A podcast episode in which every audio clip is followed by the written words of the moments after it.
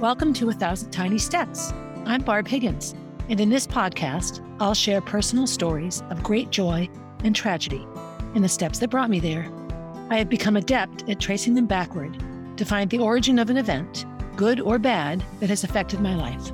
I have gone from being on top of the world with Division 1 All-American success to being unable to get out of bed with the grief of losing a child and everything in between. I am painfully honest which can make people uncomfortable. But discomfort brings growth, and oftentimes, tragedy brings joy. So, tie, buckle, slip on, release up your shoes, and join me as we begin our thousand tiny steps. Hey, everybody, Barb Higgins here, welcoming you to episode 68 of A Thousand Tiny Steps. So, I've just spent like the last half hour listening to snippets of the three previous episodes I've recorded. I try to stay organized with this and, you know, plan ahead and outline. And I do all this, but instead of doing it in one place, I do it on notebook pages and little round circles of paper taken from Hugh's desk. And so I, I don't, you know, I have it written in a certain way and then it's not at all what I thought. So I had to remember what I said when so that I, I'm not repeating myself or thinking that I've said something that I hadn't. So anyway, here we are continuing along in season six, which initially, you know, started out as high school and college and then has become really my whole life up to my return from Boston and coming back to Concord. So it's a lot more than high school and college. But that's kind of how it is. One thing morphs into the next, into the next. I'm recording this a few days after Thanksgiving. Will come out in December, right around Christmas, I think. When you're hearing this now, Merry Christmas. But right now, it's sort of a gray November day here in New Hampshire. And tomorrow, which is the 28th of November, as I record this, I'm having my foot operated on again. I'm anxious to, to have it done and have it heal so I can really continue along with my fitness routines and such. I'm finally getting into shape again in a way I haven't for a long, long time. I talked in one of my prior episodes about the effect of grief and trauma on my body. How Molly's death really, really decimated me physically. And so I finally am in a place where I can run and work hard in the gym and enjoy the physical discomfort that can come with an intense workout and feel okay about it. So today I'm going to talk a little bit about relationships, relationships, relationships. And somebody that's been sexually abused, especially at a young age, grows up with a huge amount of confusion and mistrust around love and nurturing and trust and, and what it means to be cared for and loved unconditionally sexual abuse takes that completely out of the picture. And so somebody that you think, you know, you're supposed to love or that you do love in a caretaking sort of way, you're a child and that's an adult. And they do this terrible thing. And then some of their behavior is the same, but now you harbor this secret and it just turns everything upside down. And not surprisingly, this will spill into friendships and relationships. So, as always, in getting ready to talk about my disastrous history with friendships and relationships, I went online and did some research, and I have a couple of different websites that I frequent and follow. And so, in children who have suffered sexual abuse as a child, then they grow into teenagers and young adults and adults, there are several things that come up in terms of relationships and friendships and what makes those work or not. So, I'm just going to list them and then I'll address sort of each one. So, distrust, choosing the wrong person, carrying shame, never feeling good enough over giving, putting up walls, having issues with intimacy. So, all of those things resonate with me when I think of not just relationships, romantic relationships, but friendships as well. Long before I was sexually abused, I was the kind of person that I just noticed right away if somebody didn't have something and I felt like they should have mine. I go back to Molly giving, wanted to give her Easter basket away in second grade. She really just felt that she didn't need it and she should give it away would have missed it terribly. this I know to be true. But I remember my friend Jill was sick and we did this art project at school and she had been really sick and missed a ton of school. And I loved it. We made this hat. It was like a cone shaped hat. And we took scissors and cut strips of colored paper and made them curl and we glued them onto the hat. Just remember how much I loved it. And I gave mine to Jill. And when I got home, I cried and cried and cried because I was sad because I didn't want to give it away but she had missed it and I knew it would make her happy. And it did make her happy. You know, she got to have something that she missed out on by not being at school. But I, I remember it to this day. I remember it was a rainy day when I brought it down to her house. She lived around the corner and their front door was red at the time. And, They had a big square front porch. And I remember her mother opening the door and Jill could reach her hand out to get it. You know, being sick was different back then. There weren't as many fancy medications as there are now.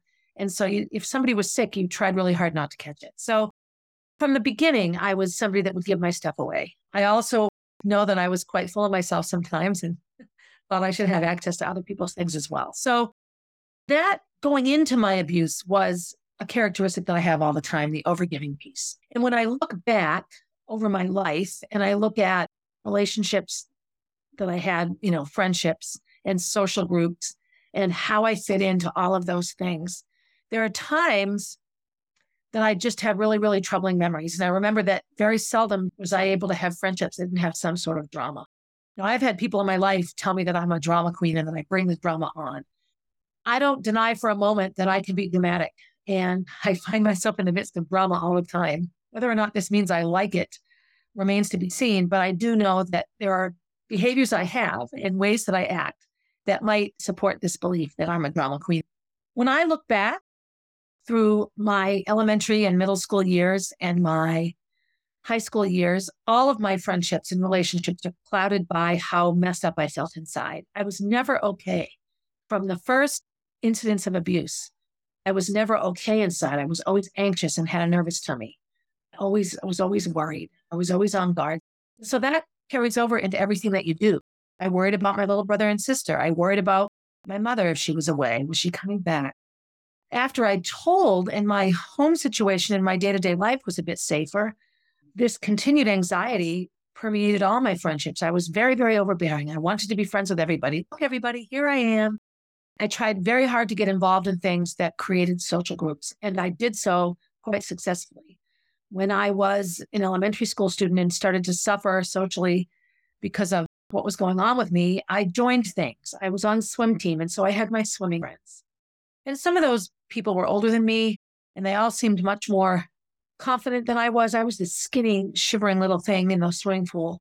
But I remember meeting people in the swimming realm and, and feeling like I had new friends. I joined a Girl Scout troop. I sang in the choir. I chose activities that created for me a social circle and a network of friends that would keep me occupied and being a part of a bigger picture. That was always incredibly important to me. And I also typically always had a best friend. And I know that over the years, I would oftentimes be all about one friend for a while, and then all about another friend for a while, and then all about another friend for a while, and then come back to the one I hadn't seen. You know, I remember that as being sort of pervasive in my life. When I think to my elementary school years, probably my most long-standing best friend would have been Suzanne. She and I just maintained a friendship forever. When she called up to invite me over to play, I was always so unbelievably happy. And it was a, a bit of a break from my neighborhood and it was always just different. And I had my neighborhood friends. Now, what happened there as I went along in life is some of my neighborhood friends, specifically the ones in my grade, Terry and Jill, they were sort of in the popular group. And I definitely wasn't. As my life went along, fourth, fifth, sixth, seventh grade, I did not move into that popular group at all. I was definitely on the fringes of that. I had some friends there. I remember I was good friends with a girl named Laura, and she was in and out of that group. She ended up going to private school and it didn't matter anymore. But I know that I just was on the fringes of it sometimes, that some of my friends were very, very well accepted in that group and others were not. So I was sort of always feeling a bit on the outside. But Suzanne was a longtime friend for me and my other church friends. So Anna comes to mind. Susan and Becky, they were sisters who lived out on Little Pond Road. They were good church friends. And a girl named Abby, you know, we all hung out together because of our church connections. Didn't necessarily go to the same elementary schools or travel in the same social circles day to day. Those relationships were incredibly important to me. If I had to choose a neighborhood friend that was truly my best friend, I would have to say it was Jackie. So Jackie is Jill's little sister, and she and I, I think we spent every New Year's Eve and New Year's Day together for five or six years in a row. And when you're a little kid, that's a lot of years in a row. Doesn't seem like much now. We had traditions. Christmas Day, we'd call each other on the phone and talk about everything that we got. We just had sleepovers. You know, Jackie and I could eat a box of cereal, a thing of fluff, and a pound of butter in one sitting by making Rice Krispie treats. And we would take a loaf of bread, a package of ham, package of cheese, and some mustard and make ham and cheese sandwiches all day. We had wonderful times. And when I think back, those friendships jump out at me my friendship with Jackie and my friendship with Suzanne. And there was safety in those friendships as well.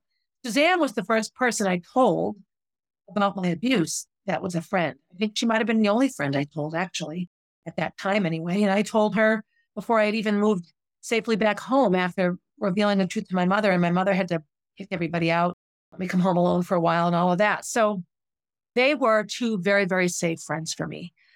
I have to say, though, when I go back to my childhood and think of people I was friends with, when I got into middle school age, I became really good friends with a girl named Annie Twardell and a girl named Sally Schlelly through gymnastics. I met them both at gymnastics camp. And initially, Sally lived far away from me, so I didn't see her for a whole school year. Particular school year, I did see Annie because she lived in a nearby town. And so we hung out together all the time. When my parents remarried, and I boycotted the wedding, I spent the weekend at Annie's house. And that was another example of me putting myself at great physical risk to avoid an emotionally tough situation. We had cats and I would wheeze and wheeze and wheeze. And I remember that particular night, I woke up so many times in the night, these store bought inhalers, trying to make myself stop wheezing. It was awful.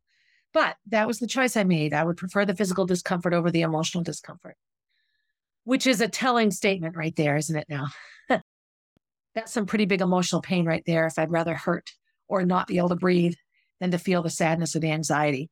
And then when I got into high school and I started running, I had all my track and field friends. And so that was a group, we called ourselves the Fearsome Five. And I remember I was so excited to be a part of anything like that.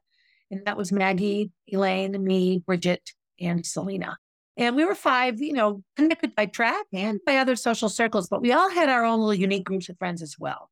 And so we all united and met because of track, and then we became good friends. But I also had other running friends. I had Karen, and Karen and I had met in seventh grade math, actually. And I had Deb, who I'm still really good friends with. So I had these groups of girls with whom I hung out. And again, they would overlap sometimes. I spent a lot of time with a girl named Jill, and we're still friends to this day. When I look at those friendships, I see that knowing what I know about these women now, a lot of my best friends were also girls that were struggling on the inside, struggling secretly. Not necessarily with sexual abuse by any means, but you know, we live in a much more open culture now. As much as people don't always agree with one another, you know, you can talk about a lot of things now without the eyebrows going up. When I was growing up, you talked about nothing. Life was Fight Club. What happens in Fight Club stays in Fight Club. You didn't talk about anything. You just had to put on your public face and that's how you went through life. When I look at my college friends, you know, Marty, who I ran against in high school, ended up going to college together and we became very good friends. Vicky, one of my first best friends that I met new in college was Vicky. Again, we would have these amazing conversations and share so many of our sort of personal struggles and strifes, high school experiences and such. Maricel, she was one of my very first best friends in college as well you know, I'd have to say the whole that whole freshman class, but I mean, I was I had better friendships with some than others. And again, the people that could manage friendships with me were the ones that could get emotionally invested. I think I was a high maintenance friend. And when I look at friendships I've maintained and friendships I've lost over the years, I realized that I potentially required a lot of energy. And then shortly after college, I had a really good friend named Martha. you know, and now in my in my Molly lost life, Martha lost a sister remembers vividly what that was like. And I remember when I first found out that about her, I had no no ability to relate to what that would feel like at all. But when I lost Molly, she was one of the first to reach out. And of course she would be. She understands the trauma of that. And she asks often how Gracie is. I name these people and I'm missing and leaving out a million, I'm sure. My probably my longest adult friend is Polly. And again, Polly and I share a lot of struggles and and difficulties. We've gone in and out of friendship and in and out of our own issues together and on our own. I list all these people because they come to my head right away. At 59 years of age, I can remember vividly who I looked at and felt comfortable around and who I looked at and didn't feel comfortable around all the way back to kindergarten. And there were tons of people in my life that just made me feel like I was safe with them and okay with them. So when I think of distrust in friendships, I don't know that I consciously distrust anybody. I think if anything, I'm too trusting. My mother would always worry about me as a little girl because I would talk to everybody. I would talk to strangers. I would I would say hi to anyone and everyone and tell them all about myself. And my mother always worried I was going to get, you know, abducted because I was just so overly friendly. I think for me, distrust manifests itself in my behaviors. I have a very hard time in relationships really maintaining what's the word? Not loyalty, because I'm certainly loyal emotionally, but I always have an out. I always have an escape hatch. Clearly, that comes from not trusting my surroundings. I'll go back to how hard it is to know what love is when the person that's supposed to love you the most betrays you in such a horrifying way. And so it takes trust right off the shelf. Choosing the wrong person. So, in terms of friends, I don't know that I would actively choose the wrong person, but I would certainly accept the wrong person. One of the issues with being somebody like me, having all the characteristics of an abuse survivor and an over pleaser, and you know, when you look at my family dynamics, middle child, people pleaser, all of those things, very easily taken advantage of. I'm just super willing to help. I am not some big, amazingly generous person. That's not what I'm saying at all. I'm not up here bragging about myself. I am saying that the number of times people have said to me, friends have said to me, hey, be careful now, slow down. Don't jump in with both feet here. Don't get too attached. Don't get too involved. Boundaries, boundaries.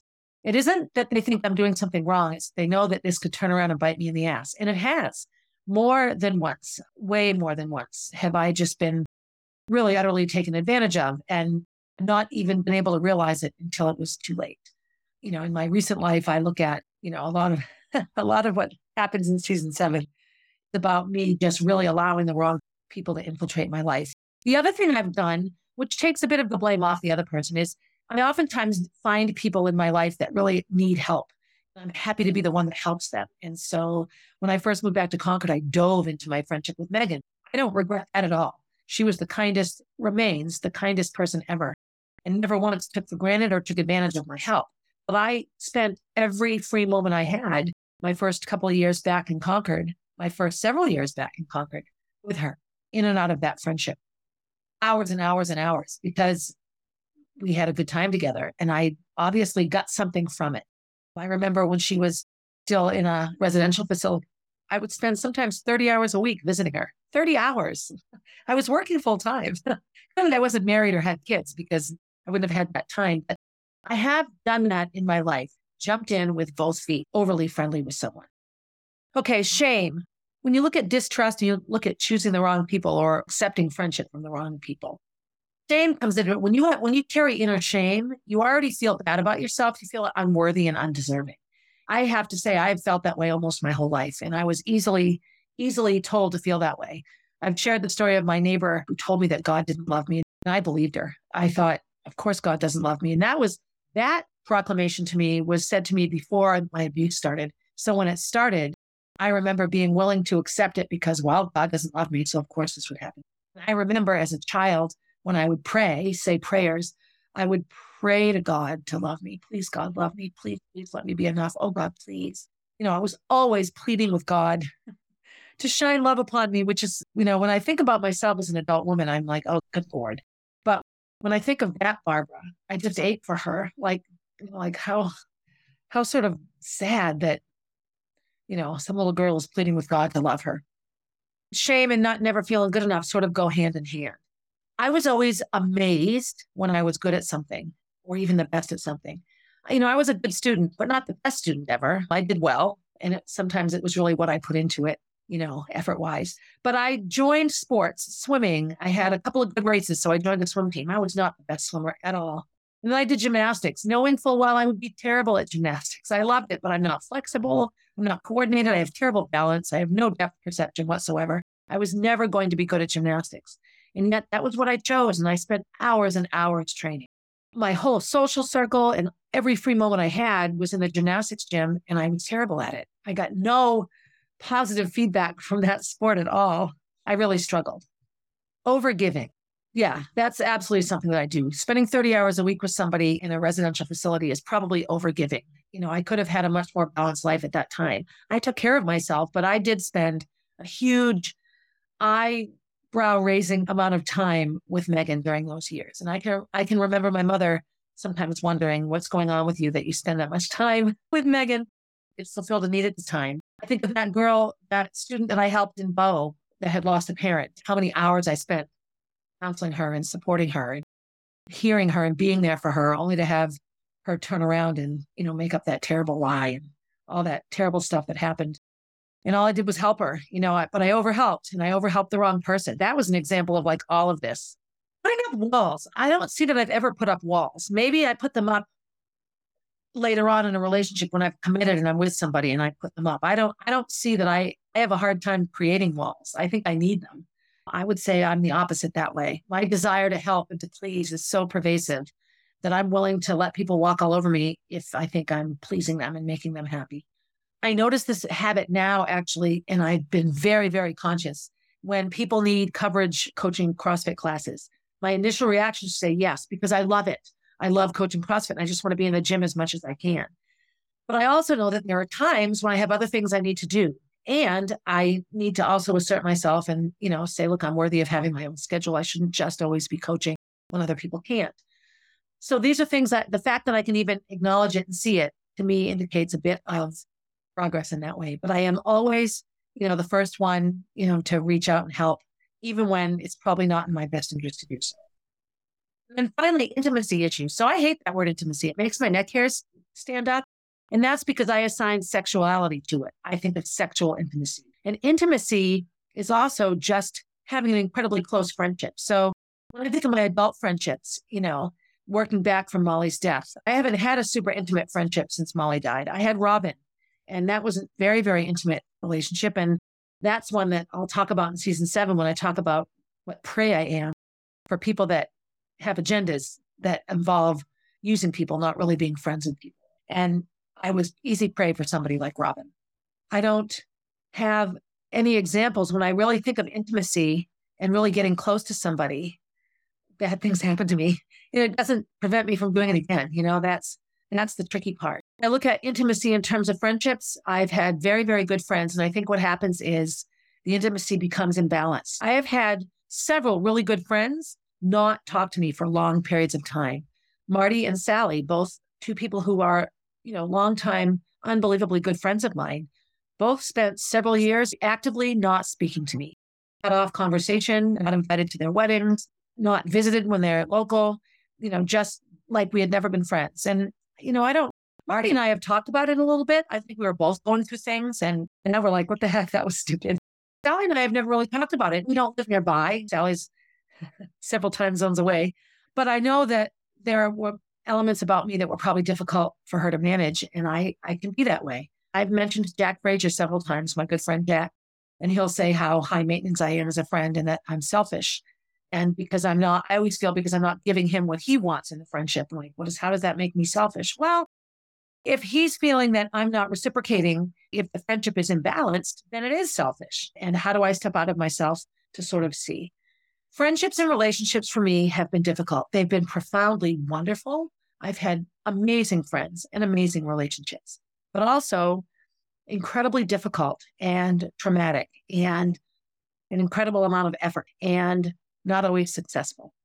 When I think of relationship relationships, you know, I, I didn't have a super healthy relationship for a long time. I was typically dating people well older than me. Whatever I was looking for in that relationship was based upon all of the things I brought in with my sexual abuse choosing the wrong people, distrusting, feeling shameful. And oftentimes the shame makes you live up to you're not good enough. See, I'm not good enough. See, I'm not good enough. And then just, you know, creating the trust to not have intimacy issues. And again, for me to feel okay with intimacy that doesn't have to be sexual. I have a real hard time, like right now, since Molly's death, too, I cannot stand being touched. And this was something very different. I was a class A hugger from day one, and I just have a hard time with it now. Just don't touch me, which is just incredibly different for me. But I have a very hard time with it. Friend worthy. And it doesn't matter. It can be my mother, it can be Kenny. The only people I can really stomach being touched by are Gracie and Jack. And of course, they're my children. And so that makes sense. And certain times, generating a hug, posing for a picture, that's all fine. But if there's a serious conversation going on and there's a touch involved, I have a hard time with it. When I look back at my grief process with Molly, one of the best things I've ever done was my friend Deb took my legs and just put them in her lap and just held my legs in her lap. We're sitting in, you know, chairs on the lawn. You know, that was just such an intimate thing with no expectation and it wasn't uncomfortable. But those are things that I remember. Spooning and snuggling, you know, and these are things that I that I used to really love, and I can't, I had around them at all right now. So, what does that mean? I imagine it means I'm in a process, in a place where I'm still dealing with all of this. A big piece of recovering from sexual abuse is owning both my piece in what happened and assigning blame to those who deserve it. Emily, who I used to coach when she was at Concord High, is the finder of amazing little sayings. And she sent this to me earlier. And we oftentimes we're encouraged to share good things about one another. And we're very much discouraged to share bad things. And and I can see that. You know, there's a lot to be said for just if what you're saying doesn't bring happiness, you know, is it necessary? Will it hurt people? You know, there's a lot of reasons not to say certain things. But I also feel very much that that puts a lot of pressure and burden on someone that's been wronged by somebody to carry that around as some secret they have to hold because to speak about it is considered mean or gossipy or nasty. So it says normalize talking about the abuse and the trauma. If it's easy for you to say someone was nice to you, it should be just as easy for you to say someone abused you and treated you badly. The toxic shame is not yours to carry. The toxic shame. If I had to put one phrase over what I feel has impacted every friendship and relationship I've ever had, it would be toxic shame. It would be that I come to the table in a shameful state because these bad things have happened to me and it created a feeling inside of me of shamefulness and self hatred and self loathing that is very difficult to separate myself from. It just is.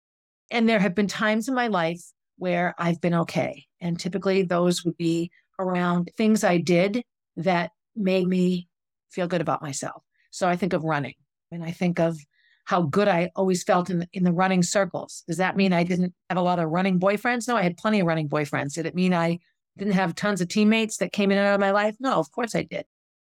But I also stood in those circles with more confidence than I stood in many other circles because I felt good about my body when I was running. Also in my life, especially as a young child, but people that I would look to as mentors, I've had people stand out as being very, very solid for me when I was at gymnastics camp and was really going through the reality of sexual abuse and, you know, living with the fact that this had happened to me, there was a gymnastics coach named Ginny Sukalis.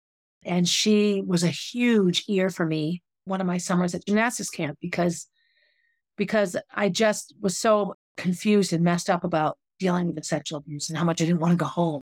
I loved being away from it all, you know, away from all of it, away from my mother, away from my siblings, away from anyone that knew anything about me. And she was incredibly supportive and let me talk and was very supportive and encouraging around dealing with sexual abuse.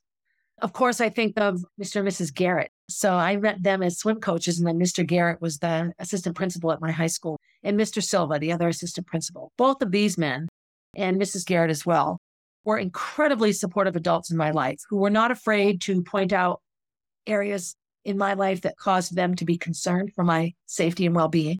They were also not afraid to tell me, look, you need to, you need to address this. Both Mr. Garrett and Mr. Silva worried about my drinking, my high school drinking habits, and neither of them were afraid to speak to me about it. They were wonderful. When I think of school teachers I had through the years, you know, of course, the ones I got along with were the younger, more open minded ones, some of my more old fashioned school teachers. But when I really, really think, I think of Mrs. Danny, she was my third grade teacher. I think of the Woods, Mr. and Mrs. Wood at St. Paul's Church. He was the choir master, so he played the organ, and, and then Mrs. Wood was my piano teacher.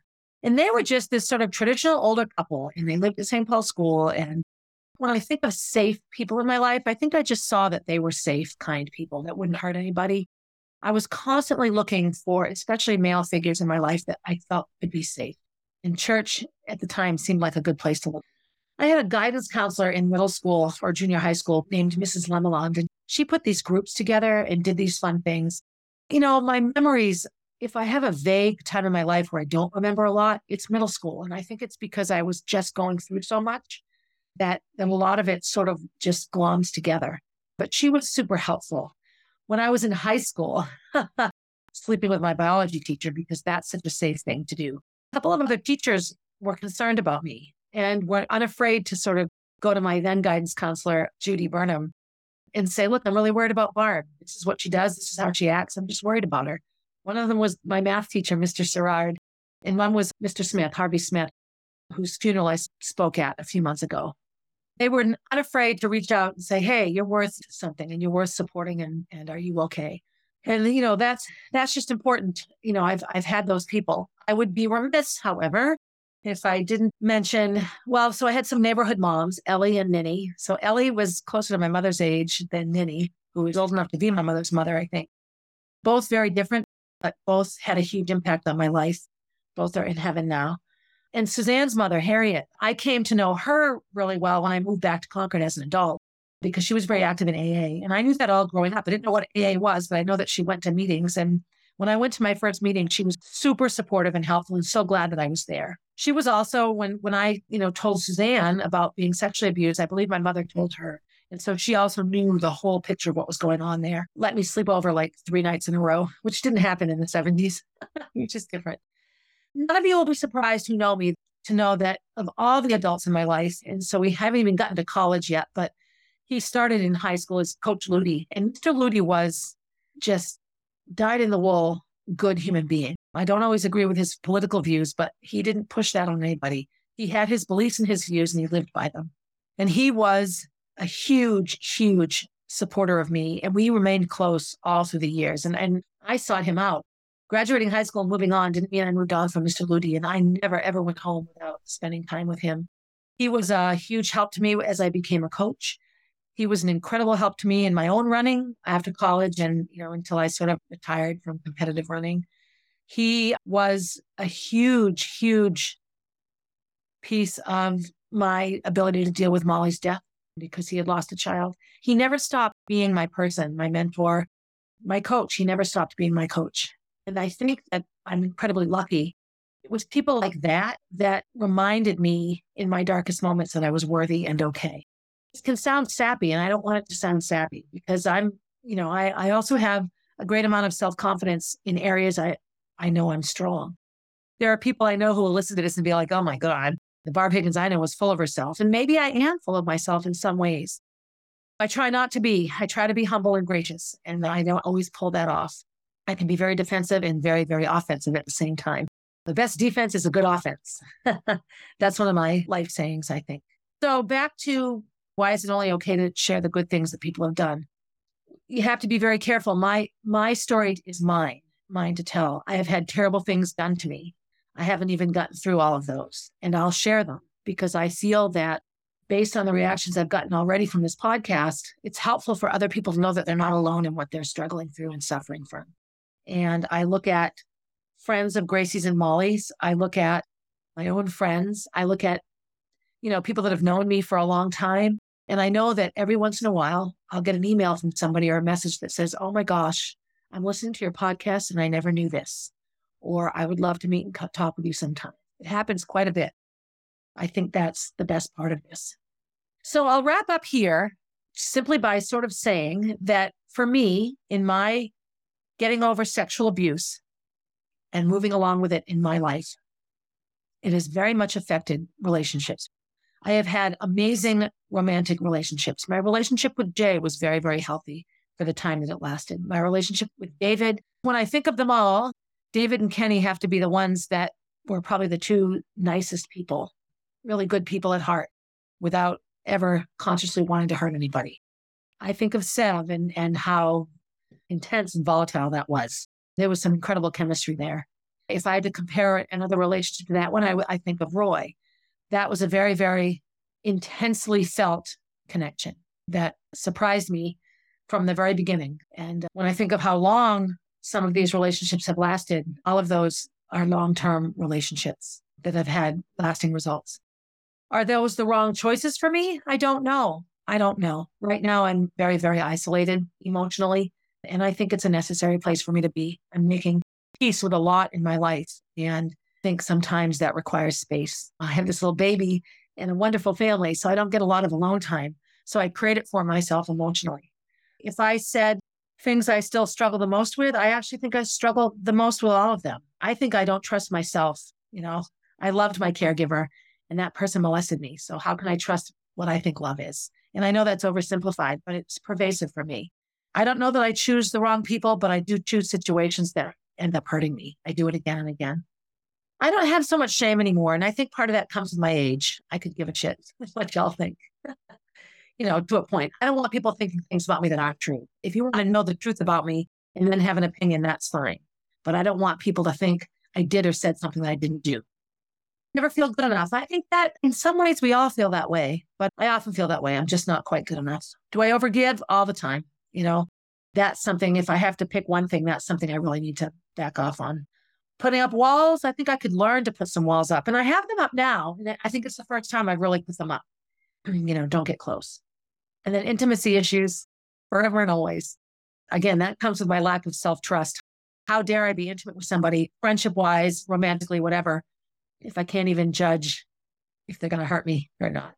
So that's tricky. Childhood sexual abuse and how it's affected me and trauma. You know, I don't always know how to how to rectify it and where to go with it. I will say that I'm incredibly lucky have had and continue to have the friends that I have. I have amazing friends.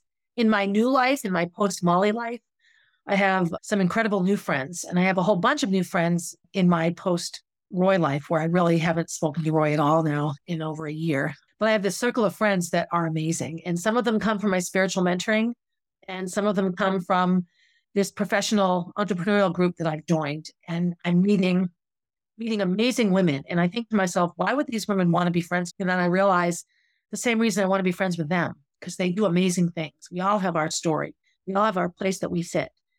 And so I have Susan and Lisa and Taylor and hopefully Linda, these amazing women who are just successful and kind and self effacing and always looking to better themselves. I love it. And also willing to share what they have in a kind and healthy way. So I'm getting there. I really am getting there, is how I think.